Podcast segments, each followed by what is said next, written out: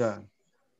Olá, hoje é terça-feira, 27 de abril de 2021. O Grupo de Conjuntura está reunido para mais um podcast.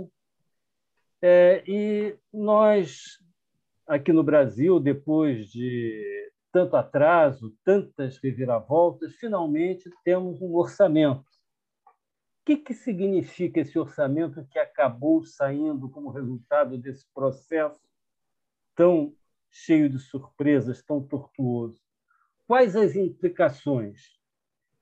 O mercado aparentemente reagiu, digamos assim, relativamente bem. Mas qual a avaliação que eh, nós podemos fazer eh, deste, deste orçamento que está aí?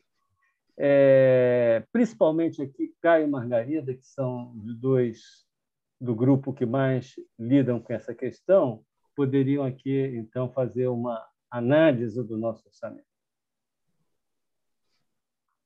Bom, deixa eu começar, então. É, desde o ano passado, o comportamento do mercado financeiro vem sendo é, fortemente impactado pela, pela incerteza fiscal. Esse um tema muito presente por trás do comportamento dos, do preço dos ativos financeiros. É, no período mais recente, né, é, nos últimos meses, a grande questão vinha sendo a preocupação em relação ao, ao, ao orçamento de 2021.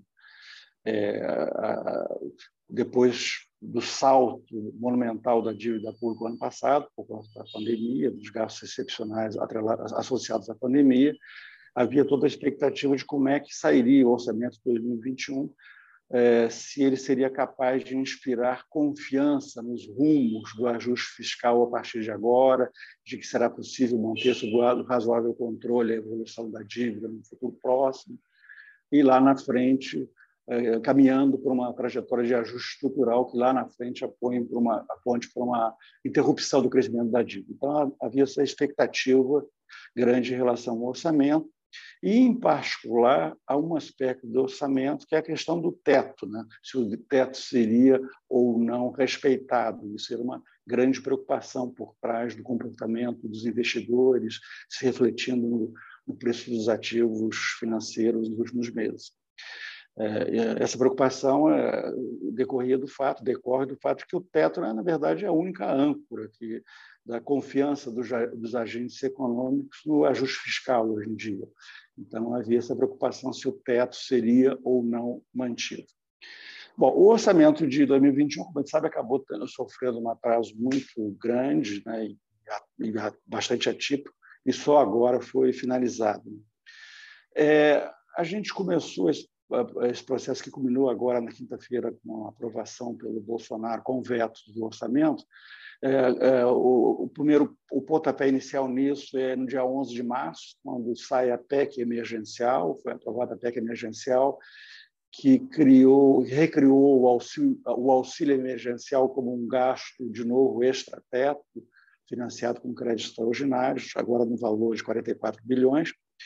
E, e, como contrapartida a esse aumento excepcional de despesas e aumento da dívida pública que decorre disso, é, a PEC emergencial tomou medidas é, aqui, ainda que tímidas, apontam para um ajuste fiscal de médio e longo prazo, na verdade, sem, sem, sem medidas relevantes de ajuste a curto prazo, mas dando sinalizações para o médio e longo prazo. Então, esse foi o primeiro antecessor do, do orçamento que acabou sendo aprovado na quinta-feira, a, a, definição desse, do auxílio emergencial extrateto. É, em 25 de março, o Congresso, afinal, aprovou um orçamento. É, aprovou o orçamento e foi eu, e a proposta do Congresso, o Congresso aprovado, o orçamento aprovado pelo Congresso foi muito mal recebido, é, porque é, o Congresso que fez foi através de artifícios, em particular uma redução inteiramente injustificável de despesas obrigatórias, abrir espaço no orçamento para emendas dos parlamentares, com um grande volume de emendas parlamentares. É, é, então, o, o, esse orçamento foi mal recebido é, e, considerando, e de modo geral, os analistas começaram a fazer estimativa do quanto é, o gasto estava acima do teto a partir desse orçamento, quanto teria que ser cortado se houvesse a intenção de manter o teto. É, e, de modo geral, as estimativas desse excesso de gastos que saiu do orçamento de, de 25 de março em relação ao teto ficaram no intervalo entre 32 bi e 40 bi.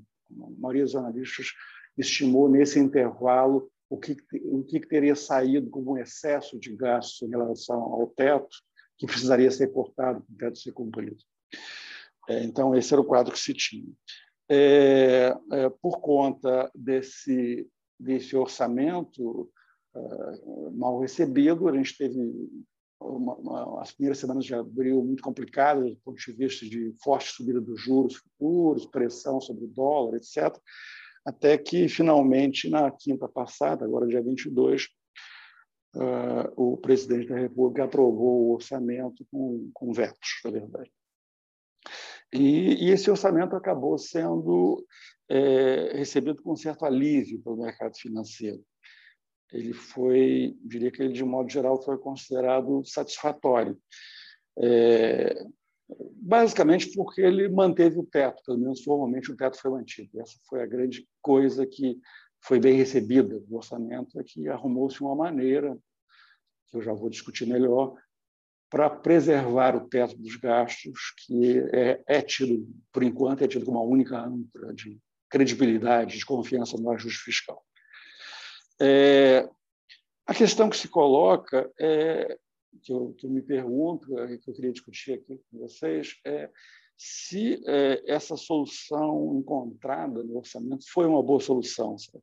É, será que, que essa solução encontrada seria é uma solução capaz de reduzir de modo significativo incertezas, melhorar condições financeiras, criar um ambiente macroeconômico mais favorável para o crescimento, é, quando a pandemia for vencida, no pós-pandemia, né? será que é disso que a gente está caminhando para isso ou não? A minha resposta é, eu vou defender o contrário. Não me parece que, que esse seja o caso, que o orçamento é, tenha, vai, ter, vai ter essa capacidade de afetar tão positivamente expectativas. É, primeiro ponto a destacar é que o orçamento teve um, um gasto considerável extrateto, via financiado via créditos extraordinários, abriu espaço para isso. Mas isso é, eu acho que não é, é indiscutível que há a necessidade disso. Não havia alternativa a isso, dado a segunda onda da, da pandemia e dado o fato de que o mercado de trabalho, pelo menos pelos dados da PNAD, continua muito frágil. É, então, é, isso era inevitável é, a estimativa provisória que se tem, que o governo anunciou, é de alguma coisa perto, em torno de 100 bi de gastos extrateto financiado com esses créditos extraordinários. Mas, na verdade, não há limite para esse gasto, porque o governo também, no orçamento, tirou esses gastos extrateto, ele tirou esses gastos da meta de déficit primário desse ano, que foi definida em 247. Então, é 100, mas pode ser mais se for necessário, isso está em aberto, na verdade.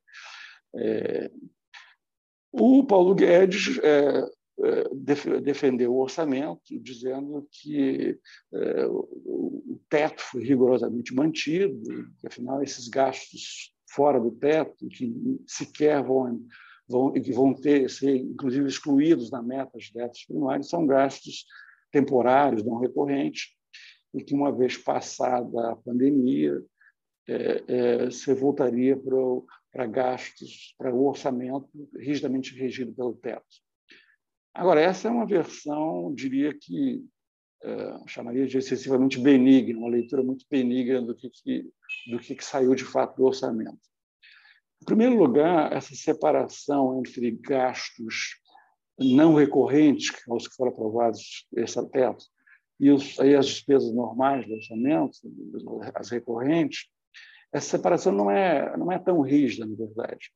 É, você pode, de algum existem mecanismos indiretos para transferir despesas que hoje estão sob teto para esses gastos extra-teto que estão, inclusive, sem limite, na verdade. É, um exemplo disso é o Bolsa Família, que se recriou o auxílio emergencial, vai haver, como houve no ano passado, uma migração de pessoas que recebem pelo Bolsa Família para o auxílio. E, com isso, o gasto do Bolsa Família, que está sob o teto, é, fica menor. Então, você tem uma conexão entre uma coisa e a outra, uma migração, um alívio no teto por essa. Não são, como uma primeira leitura do Paulo Guedes poderia sugerir, coisas totalmente estanques, os gastos não recorrentes, desta teto e os do teto. Na verdade, tem uma conexão entre eles. Um exemplo é o Bolsa Família. Outra conexão possível, que o governo nega, mas que na prática pode perfeitamente ocorrer, é o seguinte: no orçamento que foi aprovado, o governo fez cortes, um corte significativo do Ministério da Saúde. Mas, ao mesmo tempo, os gastos com saúde ligados à pandemia aparecem no gasto extrateto não é, isso é o que é gasto com saúde ligado à pandemia, o que não é, essa fronteira às vezes não é clara. Então, você tem um mecanismo aí de gastos que foram cortados no orçamento para para, enfim, para os gastos caberem no teto, gastos com saúde, reaparecerem nos gastos extrateto. Tem esse mecanismo, tem essas possibilidades. É, um segundo ponto a comentar sobre ainda o orçamento aí é, é que é, o orçamento definiu uma redução de despesas, que eu já vou comentar, de 29 bilhões de reais, que é o que ele considerou necessário para a meta para o teto ser cumprido. Só que, como eu tinha dito antes, as estimativas dos analistas estavam sempre no intervalo entre 32 e 40 bi do excesso de gastos que teria que ser cortado para cumprir o teto. Então, o, o, que o governo anunciou é um pouco abaixo disso. Não estou dizendo que a estimativa do governo está errada, mas ela pode estar perfeitamente subestimada. Isso a gente vai ver ao longo dos próximos meses. Eu estou só chamando a atenção para o fato que o que foi que o governo considerou necessário no orçamento para cumprir o teto é menos, o corte foi menor do que os analistas vinham supondo como necessário.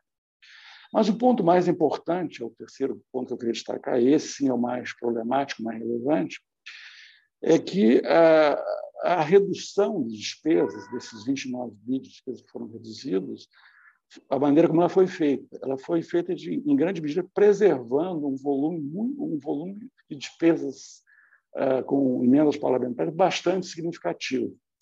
Na verdade, é, é, esse ano, no orçamento que foi aprovado lá pelo Congresso no final de março, você tinha um volume extraordinário de despesas com emendas parlamentares, de 49 bilhões de reais. Desses 49, 17 bi são umas despesas, despesas consideradas obrigatórias, impositivas, que são as emendas eh, individuais e as emendas chamadas de bancadas, bancadas estaduais, que, que somam 17 bi. Só que o orçamento acrescentou 32, 32 bilhões a esses 17 e gerou emendas de 49. É, esses 32 são 29 emendas chamadas, chamadas emendas do relator e 3 bi que são emendas de comissões do Senado, comissão mista do orçamento. Mas o fato é que esses 32 seriam, em, princípio, emendas passíveis de corte. Os 17 são despesas consideradas impositivas, os 17 bilhões de emendas individuais e de, das bancadas estaduais. Só que o governo, desses 32 bi que poderia ter cortado, em tese, tecnicamente, de emendas, é, porque elas são passíveis de corte, tecnicamente, é, ele cortou só 12, na verdade, no orçamento. Desses 29 bi que ele cortou, perto de 12, arredondando, são dessas, desses 32 bi, deixou 20 bi de fora. E optou por fazer um ajuste de 8 bi em despesas discricionárias do Executivo, o que é bem complicado, já vou comentar, e, e ainda fez um bloqueio de 9 bi de, que envolve despesas discricionárias e emendas, que é um bloqueio no sentido que são despesas que só vão se ser, só vão ser efetivadas se houver espaço lá na frente no teto. É, se não houver elas, esse bloqueio vira um corte de despesas. Bom, é, a questão aí é que é, o ponto aí é que o governo, por razões obviamente políticas, né, é, optou por não concentrar demais o corte nas emendas e fazer um corte bem significativo de despesas discricionárias. Isso significou o corte do Ministério da Saúde, praticamente levar a zero o, a habitação popular, reduziu drasticamente o que chamava antes Minha Casa Minha Vida, agora tem outro nome que eu esqueço. É, o programa de habitação popular e vários cortes complicados. E muitos analistas também estão colocando que, como as despesas cristãs já estão num nível muito baixo, há um risco nada desprezível desses cortes adicionais, seja os cortes que foram definidos diretamente nos 8 bi, seja os que estão dentro dos 9 bi bloqueados, levarem à paralisia de, serviço, de alguns serviços públicos essenciais. Esse risco existe. Então, na prática, o que foi feito foi uma opção por, por razões, obviamente, políticas, de apoio do governo dentro do Congresso, é, é, é, favorecer gastos de emendas, né, gastos que a gente pode chamar de paroquiais, em detrimento de gastos de custeio essenciais para a máquina administrativa e gastos de investimento público. Foi essa a opção que foi feita.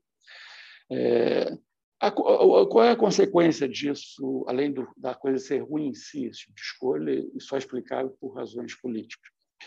É, uma consequência previsível é que a insatisfação política com o orçamento vai dominar o ano todo. Vai ter uma chiadeira com paralisia de órgãos, com falta de dinheiro nos ministérios.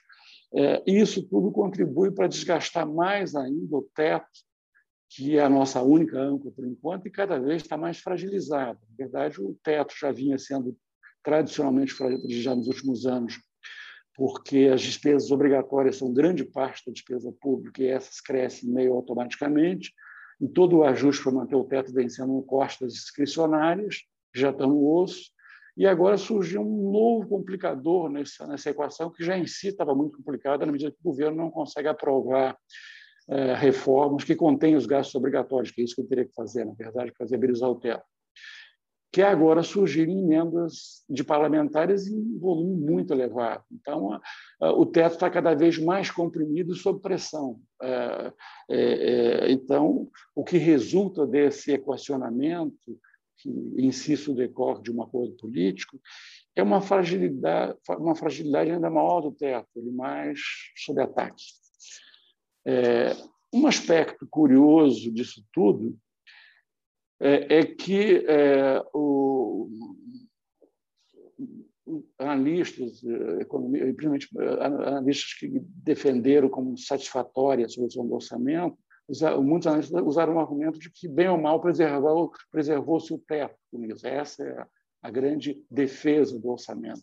Com todos os seus problemas, ele encontrou-se uma maneira de preservar o teto.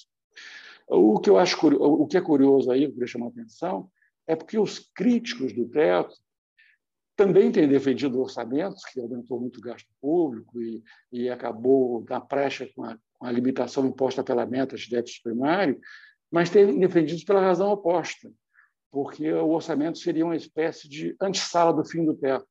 Então, vejam que paradoxo, quer dizer, defensores do orçamento dizem ah, foi bom porque pelo menos preservou o teto críticos do teto, ah, o orçamento foi bom porque antes do fim do teto.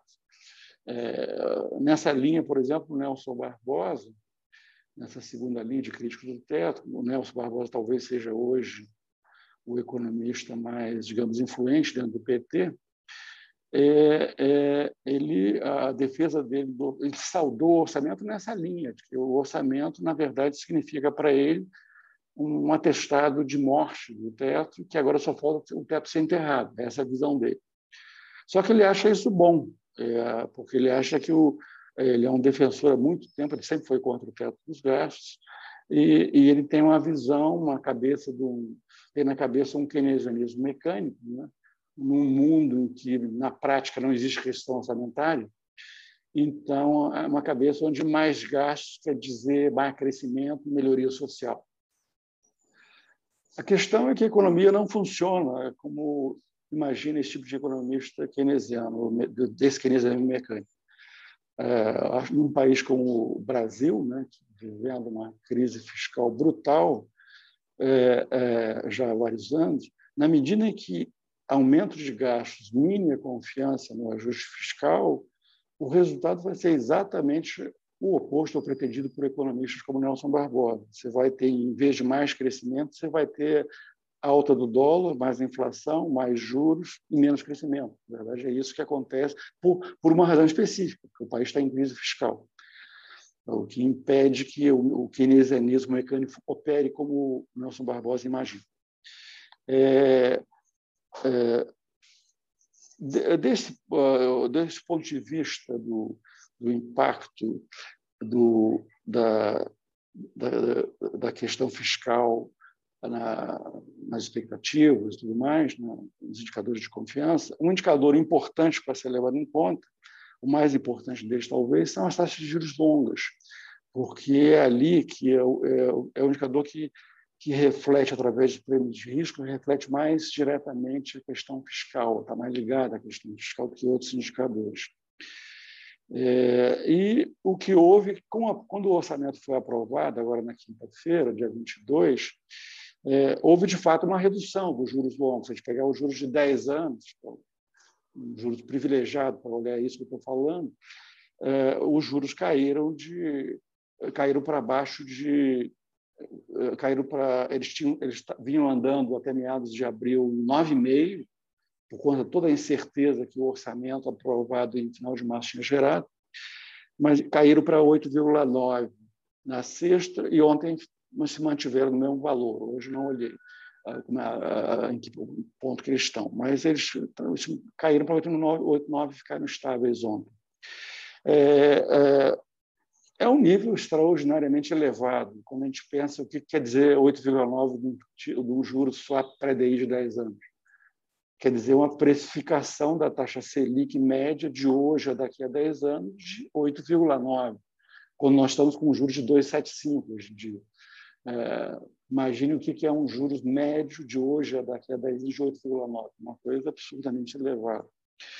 É, além disso, um ponto que a gente tem que chamar a atenção quando a gente olha essa quedinha que houve para 8,9 né, depois do orçamento, é que há muito pouco tempo atrás, em março, um pouquinho, pouco antes do orçamento ser aprovado pelo Congresso lá em 25 de março, o juros estava em 8,5. Eles, sequer ainda voltaram para o nível que a estava agora recentemente, em março.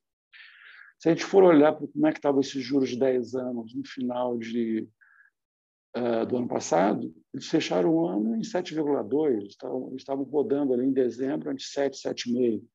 É, então, é, o, o, eu estou falando isso também porque no artigo do Nelson Barbosa comentando o, o orçamento e saudando o orçamento, etc., ele diz que o orçamento foi muito bem recebido, viram, viram a, a queda dos juros do câmbio. O câmbio está acima de 5,40 e estava em 5,20 no final do, no final do ano passado.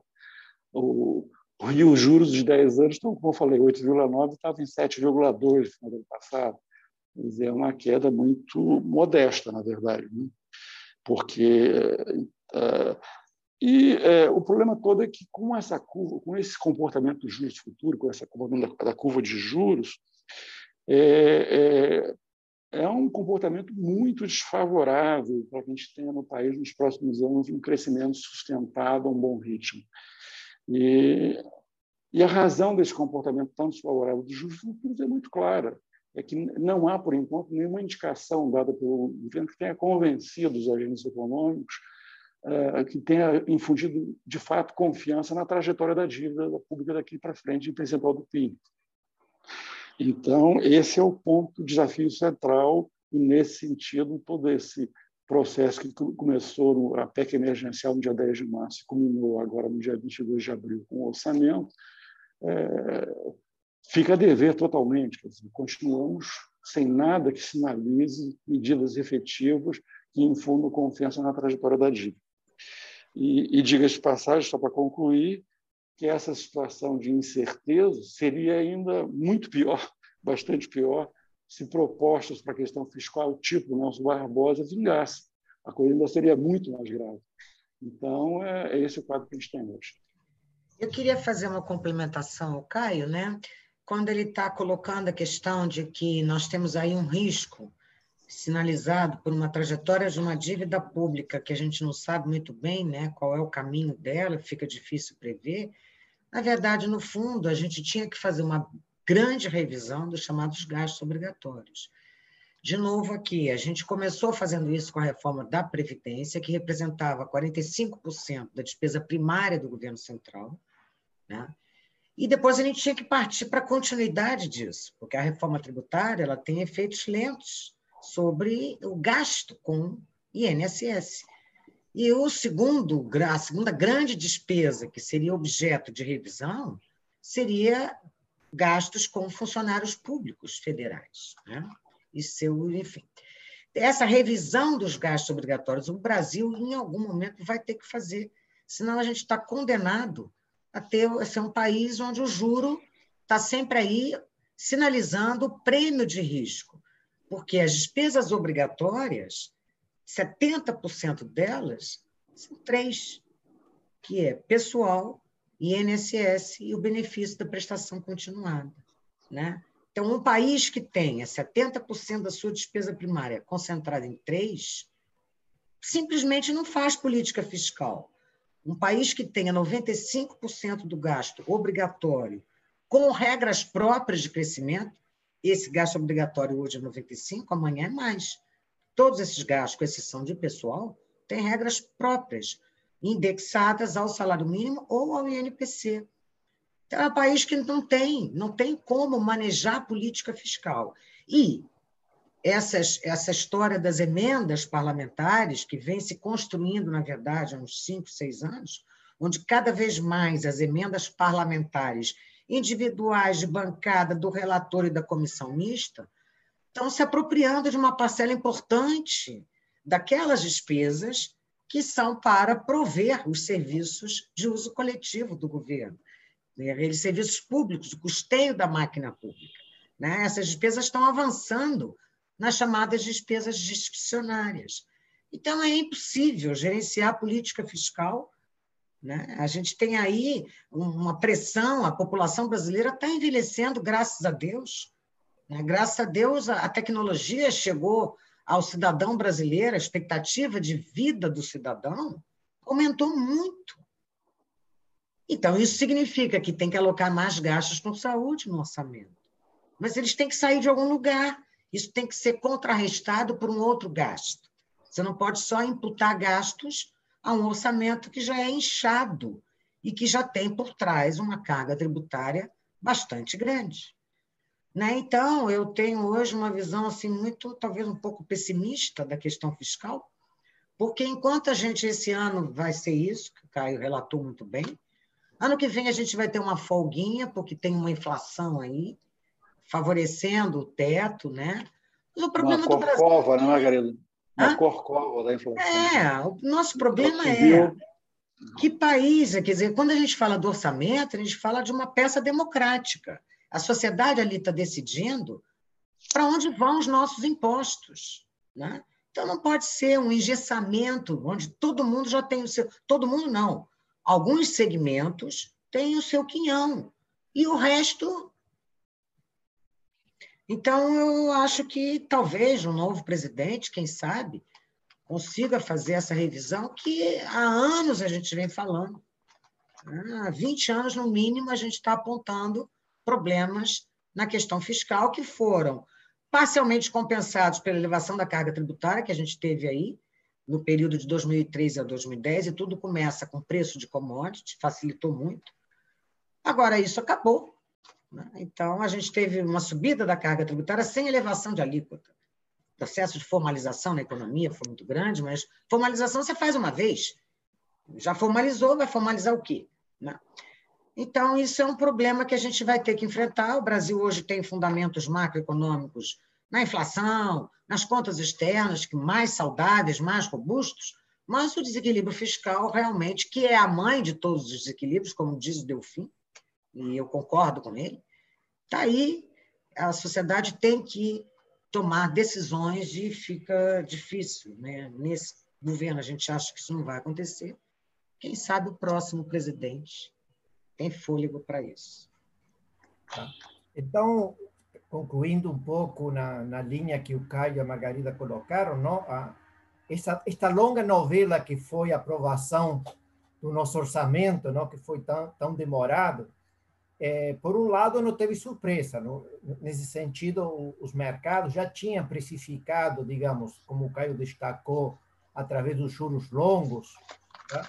a gente conseguiria segurar um pouco o, o, o teto do gasto, mas com um, um ajuste que é sumamente instável. Instável porque a gente continua comprimindo os gastos discricionários, tá? continuamos mantendo as emendas parlamentares através dos acordos políticos que existem hoje, então dá para empurrar a barriga para este ano. É claro que com, com esses juros longos é mais difícil você ter uma retomada cíclica do, do crescimento não? após o final da, da pandemia, nesse sentido que o, que o Caio destacou eh, as críticas que a gente pode ver. O ponto que a Margarida destaca é que eh, era o que a gente esperava sempre, não? Uma não, não a solução que tinha sido colocado em março, que basicamente furava o teto e que criou uma forte instabilidade no final do mês passado e começo deste mês, uma forte incerteza. Isso conseguiu ser, ser ajustado, mas de é, deste jeito que a gente, que o Brasil faz, tem feito no, no, nos últimos anos. Tá? Então, um, um acordo que no fundo só permite levar para barriga, empurrar com a barriga o problema para frente, mas numa situação onde a gente não consegue ter um, um crescimento sustentável, não? e os problemas continuam se agravando. Então, vamos finalizar então por hoje. É claro que ainda temos o orçamento tem que ser executado, existem algumas incertezas na sua execução, não? sobre se existe ou não alguma subestimação no que foi feito, o Caio já, já destacou isso. Então, ao longo dos próximos meses, a gente voltará não, com a retomar esta novela do, dos últimos é, tempos. Mas é, por hoje é isso, tá? Tenham todos uma boa tarde, um bom dia, se vocês ouvirem de, de manhã, e até o nosso próximo encontro.